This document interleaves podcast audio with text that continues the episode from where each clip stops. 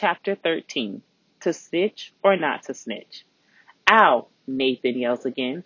Nurse Bloomberg gently tries to straighten out his bent knee. I'm afraid he may have torn something, she says. We'll have to call his parents to take him to the doctor. How did you girls say this happened again? We looked at each other.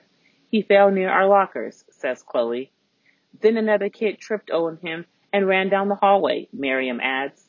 We need to have more monitors in the halls. The nurse shakes her head. These children are too big to be running around the building. She writes out our excuse notes so we won't be counted tardy to our next class. I hope you feel better soon, Nathan, I say. And thanks for everything. He smiles weakly. You mean thanks for nothing.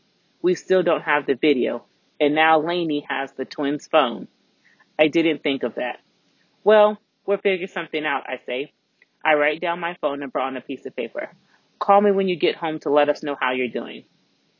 Nathan nods and we turn to go to math class.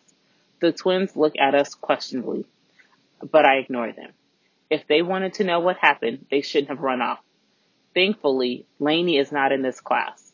The only class I share with her is PE. She's also in choir with Chloe, I think. I wonder what Nathan's dad will say when he sees his knee.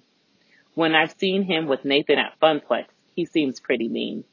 Nathan may break down and tell him about our plan. After we leave class, the twins are waiting for us. What happened? Carlton demands. Like you care, says Chloe. You ran off and left us. That's because we didn't want anyone getting suspicious, chimes in Carly.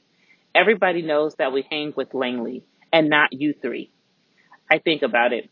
I guess that makes sense. Well, his knee seems pretty banged up. They called his parents to take him to the doctor. Great, groans Carlton. Now we'll really be in trouble. Did you get your phone back? asks Miriam.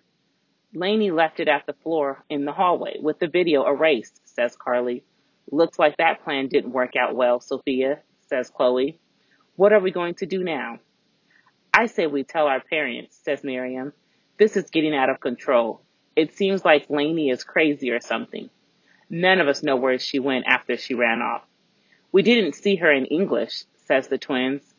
We better watch out until the school day is over, Chloe responds. She may attack us or something. That's why we should tell, Miriam insists. Let's wait until we hear from Nathan, I say. He's supposed to call me tonight after we decide whether to snitch or not to snitch.